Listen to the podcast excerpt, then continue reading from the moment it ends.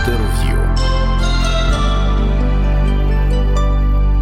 Усім привіт! Ви слухаєте українське онлайн радіо класичної музики Радіо Ісландія. Я його редактор Стас Невмержицький. Ви можете знайти нас і цілодобово слухати у браузері або ж завантажити безкоштовний мобільний додаток і насолоджуватися класичною музикою у себе в смартфоні. Сьогодні у нас на зв'язку Віталій Олексійонок, білоруський диригент, художній директор фестивалю класичної музики Харків Мюзик Фест, який повинен був відбутися ось наприкінці березня, але не відбувся внаслідок повномасштабного вторгнення Росії в Україну. Віталій, добрий день. Е, я знаю, що весь час до ескалації команда фестивалю дуже активно працювала. Повинні були приїхати у Харків зірки класичної музики з усієї Європи, і ви всі дуже активно до цього готувалися. Де вас заскочила війна? Початок ескалації? Ну так, мы планавалі ўжо шмат месяцаў нашу праграму э, для фестывалю Харкаве. Вось але калі пачалась вайна, я быў у Берліне, дзе я жыву зараз. І насамрэч это было раптоўна, што я не быў у краіне, Таму што насамрэч у мяне 26 лютага павінен быў быць канцэрт у філармоніі ў Киеве, але там з нейкіх праблемаў з салістам і з аркестрам і з арганізацыі нам прыйшлося яго адмяніць за адзін тыдзень да пачатку вайны. То бок я просто раптоўна раптоўна быў не ва ўкраіне. Хаця ў мяне зараз таксама пасля э, пасля гэтага проекту кіеву была павінна быць выстава во львове і яшчэ раз зараз адзін канцэрт у кіеве паслязаўтра і ўвесь наступны месяц у харкаве тобто это вельмі так странно што я не быў у краіне ў гэты час. Зразумела що фестываль зараз не зможа відбутися але можливо є якісь плани у команди як релокейт провести в іншому місці або ж в іншому форматі, чи є якісь такі думки? Угу, так, ну першыя тыдні канешне мы былі заняты ўсімі тымі падзеямі, якія адбываліся і адбываюцца, на жаль, зараз яшчэ. Але пасля людзі каманда фестывалю першай выйшла на кантакт са мной і сказалі мне, што было б добра паспрабаваць зрабіць хоць нешта ў харкаве таксама зараз. І я шчыра кажучы не мог сам быць першым хто хто зробіць такі крок і прапанаваць штосьці таму што у харкаве вельмі жахлівая сітуацыя. Але яны самі мне сказалі што яны маглі б штосьці зрабіць. І такім чынам мы будзем сапраўды рабіць такі палявы фестываль у харкаве зараз. 26 у нас павінна было быць э, адкрыццё фестываля з сольным канцэртам люкі дзебарга але на канешне зараз у нас э, будзе нейкая іншая імпрэза іншая некая выстава але мы будзем таксама 26 рабіць канцэрт у харкаве.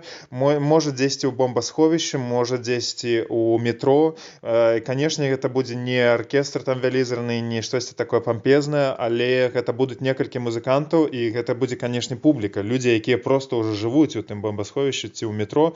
І э, для іх мы сыграем трошки і зробім такую алюзію на сапраўдны міжнародны фестываль з аднаго боку а з іншого боку мы хотим таксама паказаць что супраць гэтай усей агрэсіі з расійскага боку мы можемм паставіць культуру і украінскую культуру па першую чаргу На початку березня на сторінці російського диригента Андрія Борейка з'явилася інформація про евакуацію українського композитора Валентина Сильвестрова з Києва у Німеччину. І він написав, що цю евакуацію влаштовують журналісти Deutsche Welle за сприяння російського піаніста Олексія Любімова. Я знаю, що ви були безпосереднім учасником цієї історії. Ви, власне, я так розумію, ви і вивозили так Валентина Васильовича.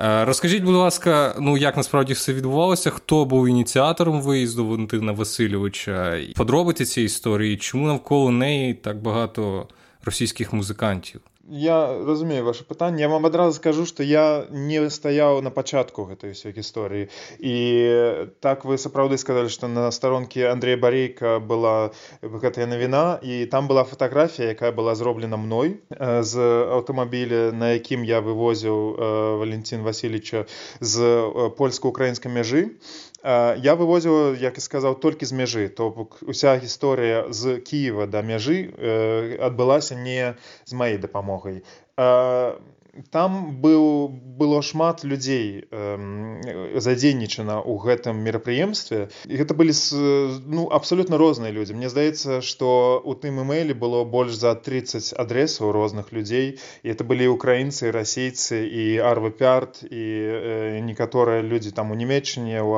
Аўстрыі так далей. Э, Ну і здаецца таксама у штатах. Я знаю там былі украінцы э, з, з злучаных штатаў.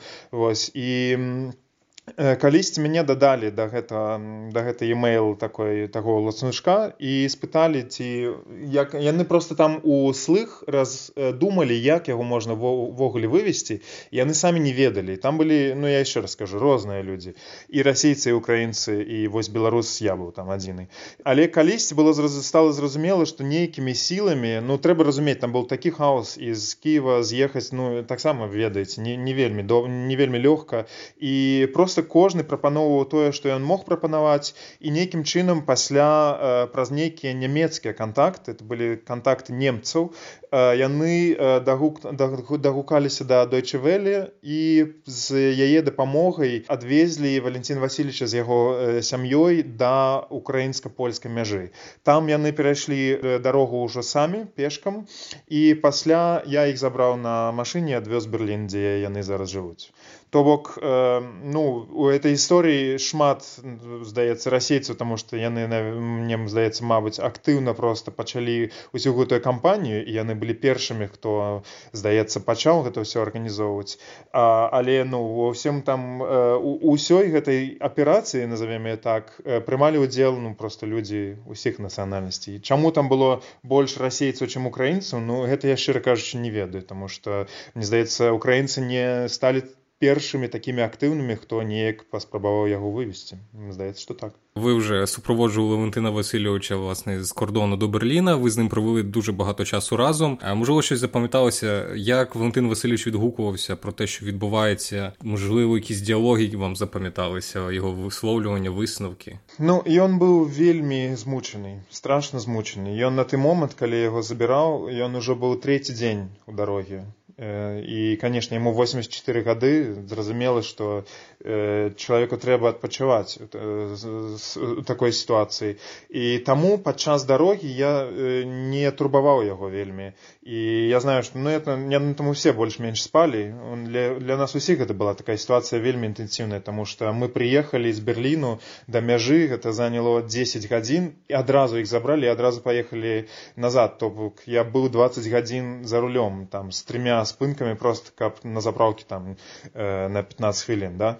Вось то бок это была такая сітуацыя вельмі стрэсовая і часу нам там шмат паразмаўляць не было. Я знаю что яму там у тыдзень ужо прапаноўвалі нейкі інтэрв'ю і ён быў такі раздражнёны что ён просто ад усяго адмаўлю ад, адмаўляўся і ну бачна было что з ім зараз размаўляць вельмі цяжка. Мы приехали толькі ўжо ў поўнач і просто іх там э, паселілі дзе яны там начавалі. Ну, уже на наступны дзень я з ім сустракаўся зноў і наступны дзень мы перавезлі яго ў іншае месца дзе ён жыве мне здаецца яшчэ і зараз хаця я ўжо не ўпэўнены. І там быў раяль там была зала дзе можна было таксама просто адпачыць там прыгожыя такія віды. І мы трошки размаўлялі з ім но больш такое про пра правогуле пра сітуацыю ім в моменте потому что трэба было арганізоўваць дзе куды ісці там э, якія рэчы взять с сабой і так далей. Пасля мы арганізавалі для яго фортепіана але одна самая такая можа галоўная э, рэч у нашым таким спілкуванні была калі ён сеў за раяль і ён пачаў граць музыку якую ён стварыў падчас гэтых страшных страшных страшэнных трох дзён пераезду этого вывазу з Киева до Берліну і музыка была ну вы ведаеце музыку Валентин Васильевича вельмі такая спакойная вельмі ціхая некая да нават сонечная можна так сказать. Тобто яна была вельмі ну так там нейкіх нейкіх алюзій на вайну не было ўвогуле і ён пасля устаў нас было там 23 чалавекі для каго ён гэта сыграў і ён сказаў нам это так странно что я за гэтыя дні столькі ўсяго класнага пабачыў а увесь час у майму у маёй галаве была такая ціхая і спакойная музыка. Ну мне здаецца гэта кажа пра валентин васильевича больш за ўсё больш за нейкія інтэрв'ю што ён насамрэч э, адчуваў у гэты час ён за тыя тры дні эвакуацыі напісаў яшчэ адзін твор. Канешне гэты твор украінскага кампазітара тобто падчас эвакуацыі украінскага кампазітара яшчэ стварыўся украінскі твор такі эвакуацыйна анта антаганічны таму што адбывалася я чаму запытаў відразу про расіян тому що піс... через тиждень після того як валентин васильович прибув у берлін в тому ж дойче веллі вийшло інтерв'ю скандальне з Валентином Васильовичем, яке взяла російська журналістка Анастасія Буцько, в якому назвала його композитором російської культури. Чи вважаєте ви Валентина Васильовича композитором російської культури? Ні, не вважаю. Я наколькі ведаю гэта я бачу пасля гэта інтерв'ю і конечно я бачу ўсё тое што абмяркоўвалася падчас гэтага мне здаецца што пасля яны уже убралі нават гэтае слово і мне здаецца што гэтае слово канешне абсалютна некарэктна я нават не кажу пра сам факт я не не лічу яго кампазітарам расійскай культуры можа у лепш лепшым чынам што тычыцца расійскай культуры это это кампазітар савецкай ці радзянскай культуры нейкім чынам да таму што это было ўсё пад радзянскі час але это была украінская ССР да і уж апошнія 30 гадоў это кампазітар украінскі это кампазітар украінскай культуры і канешне ён спілкуецца больш расійскую наколькі я ведаю хаця можа это было з намі можа вы ведаеце больш да? ну мне здаецца абсалютна ўсім зразумела што это украінскі кампазітар які прадстаўляе які зараз з'яўляецца самым знакамітым украінскім кампазітарам які прадстаўляе украінскую культуру то бок э, такая сітуацыя дзе яго паказаць толькі расійскім это канешне некарэктна А вы часто багато выступаєте в Європі і спілкуєтеся з європейськими музикантами різних країн. Ви безпосередньо особисто знаєте, як люди і музиканти, зокрема, відгукуються про війну Росії в Україні. Що вони про це говорять, як ставляться до цього? Я не ведаю ще ні, ні водного музиканта тут ці вогулі чоловіка, хто неяк бы падтрымліваў увесь той жах які стварае Росія зараз уже колькі 26-27 дзень э, дзён э, супраць Украіны. Канешне это абсалютна стопроцентная э, гвалт нешта просто невераго то тое што ніхто з нас не, не мог сабе ўявіць і нават я таксама. Тому что мы планавалі розныя імпрэзы на фестывалі з замежнымі музыкантамі з Францыі з нямецчыны з Італіі з Англіі і так далей. Яны ўжо у апошнім месяцы казалі мне тут нейкі нейкая такая сітуацыя нам неяк мы нам страшна ехаць я быў тым хто ім казаў не ні ў коім разе нічога такого не адбывацца не будзе і я знаю што амаль усе мои сябры усе мои знаёмыя таксама не маглі поверыць что такі жах будзе адбывацца і канешне усе абсолютно супраць я просто не ведаю что тут яшчэ сказаць тут абсолютная такая сітуацыя я перажыў досвед беларусі полторы гады таму і канешне это немагчыма параўноўваць тое что адбываецца ў краіне это просто 100 у тысячу разоў больш страш страшэнні але у беларусі уже была такая сітуацыя дзе было зразумела ёсць белае есть чорнае беларуская салідарнасць беларускі такі супраціў грамадзянскай супольнасці ён быў абсалютна мірны і там ніякага гвалту не было і зараз яшчэ няма дагэтуль. У што тычыцца украіны то гэта парушэнне ўсіх міжнародных праваў гэта парушэнне просто ўсіх законаў і зразумела абсалютна што тут ёсць адзін вораг і ёсць ахвяра. І таму ну я вам кажу зараз не толькі сваё меркаванне. Это тое што я бачу зараз ва ўсіх і я ведаю колькі немцаў тут тут колькі італійцаў колькі маіх знаёмых сяброў яны усе спрабуюць хоць неяк дапамагчы таму што усе разумеюць проста што ёсць адзін бок абсалютна гвалтоўны і ёсць іншы бок ахвяра якая ну якую трэба проста дабіцца перамогі як мага хутчэй вы па-перше брали участь у білоруських протестах проти режиму Лукашенка і часто наголошували про те, що добре, що ці протести були мирними. До чого вони ці протести привели, ми можемо бачити зараз. З початком повномасштабного вторгнення Росії в Україну Білорусь фактично Білорусь стала плацдармом, з якого вилітають літаки і бомблять українські міста.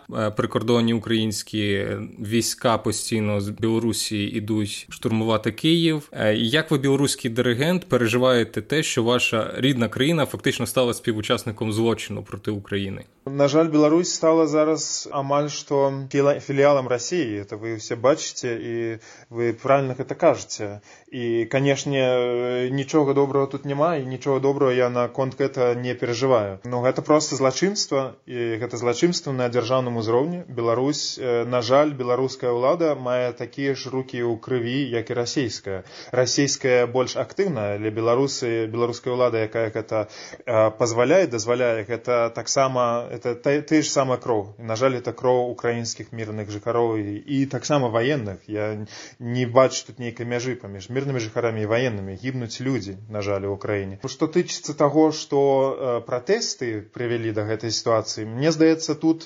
ланцужок мыслення трошкі за кароткі і тут цяжка сказаць што з-за таго што пратэсты былі такімі зараз беларусы убіваюць украінцаў ці беларусы дазваляюць расейцам убіваць украінцаў. На жаль адное цяжка зразумець у беларусі амаль усіх тых хто прыймаў удзел у пратэстах 2020 года ўжо няма ўжо я не ведаю колькі там 300 400 500 тысяч людзей з'ехала з краіны можа нават і больш больш за тысячу людзей яшчэ сядзіць у турме ў беларусі усе тыя актыўныя людзі я таксама не з'ехаў адтуль я, я не там да усе усе людзі зараз хто ў беларусі яны таксама у нейкім сэнсе ну заплечнікі за, за, закладнікі заложнікі э, гэта вельмі цяжка канешне зразумець і я не хочу ні ў якім э, ніякім разе зараз параўноўваць гэтую сітуацыю я ўжо ўжо сказаў адзін раз што сітуацыя ў краіне ў тысячу разоў калі можна ўвогуле параўноўваць цяжэй за ўсё тое што адбывалася в беларусі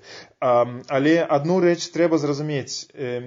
Беларуская ўлада і беларуская дэмакратычная супольнасць это розныя рэчы это мне здаецца для ўсіх зразумела і на жаль нам не не ўдалося просто добиться перамогі на жаль канешне зразумела что каб мы тады перамаглі у 2020 зараз можа нічога гэтага уже і не было. І я ў тым пераконаны ўжо паўтары гады что толькі пуцінская Росія толькі расійская ўлада это адзінае что не дало нам магчымасці перамагчы я ўпэўнены абсалютна ў тым што беларускі ты ты чалавек хто называе сябе прэзідэнтам нават цяпер ён ужо не быў бы прэзідэнтам і не называў бы сябе так каб не пуцінская ўлада і на жаль у беларусы тады таксама бароліся супраць расійскай улады у тым у тым ліку і на жаль беларуская супраціў не перамог і канешне для мяне гэта жудасны вялікі боль што мы не перамаглі таму што зараз за гэта таксама неверагодную нейкую роль э, цану плацяць украінцы. Я ведаю таксама што шмат беларусаў пераехала ўкраіну яны і зараз яшчэ засталіся ў кіеве і ў іншых гарадах украіны. І нават ёсць беларускі батальён у украінскім супраціве зараз у украінскай арміі. Так таму і я э, ёсць не таксама рэпартажы пра беларусаў якія засталіся ва ўкраіне это вельмі вельмі смелыя людзі людзі яны кажуць што зараз вырашаецца э, лёс не толькі ўкраіны э, не толькі рассіі але ўсіх нас беларусі рассіі украіны нават у будучыні можа нават і грузіі і арменіі польшы і латвіі і так далей. На жаль украіна стала тэрыторыяй дзе сустрэліся усе гэтыя э, сітуацыі разам. І на жаль мне вельмі вельмі больно за гэта што украінцам прыходзіцца плаціць гэтую цану. І это абсалютна несправядліва. Але канешне канешне э, ну я просто хочу хочу вам сказать что ёсць некая мяжа паміж паміж беларускай улады і беларускай дэмакратычнай супольнасці якая супраць этой улады абсалютна актыўна ўжо на працягу некаторых гадоў выступае на жаль канешне нам трэба ўсім разам зараз аб'ядноўвацца супраціўляцца далей. У Еўропе зараз стали дуже популярними концерти за мир так звані в яких беруть участь українські і російські музиканти. І таким чином європейські концертні менеджери хочуть помирити українців і росіян музикою. Як ви ставитеся до таких імпрез? Цяжкае пытанне, таму што трэба глядзець на кантэкст. Скажу вам вельмі коротка. Я не ў праве казаць штосьці, што тычыцца расійскага, ну як бы сказаць, таго, што нейкія расейцы не вінаватыя, для украінца то бок я не магу зараз пакуль ідзе вайна я разумею абсалютна ўсю тую пазіцыю якая прапаноўваецца з боку украіны што ні адзін расеец не павінен зараз э, займацца музыкай увогуле культурнымі праектамі разам з украінцамі і ввогуле не мае нейкае маральна права. Можа яно так і ёсць. Можа можа гэта трошки там перавялічана гэта мне зараз э, вельмі цяжка судзіць. Я вам яшчэ раз хочу сказаць што пакуль ідзе вайна вайна ўсё тое што кажуць украінцы і ўсё тое што э, усе тыя думкі якія адбываюцца з боку украінцаў я падтрымліваю таму што я нават уявіць сабе не магу той жах які адбываецца зараз у вашай краіне. Это просто немагчыма сабе ўявіць. І таму усе тыя кампаніі якія прапаноўваюцца з боку украіны мне зразумелы. І таму канешне па-першае я стаю на, на баку украінцаў.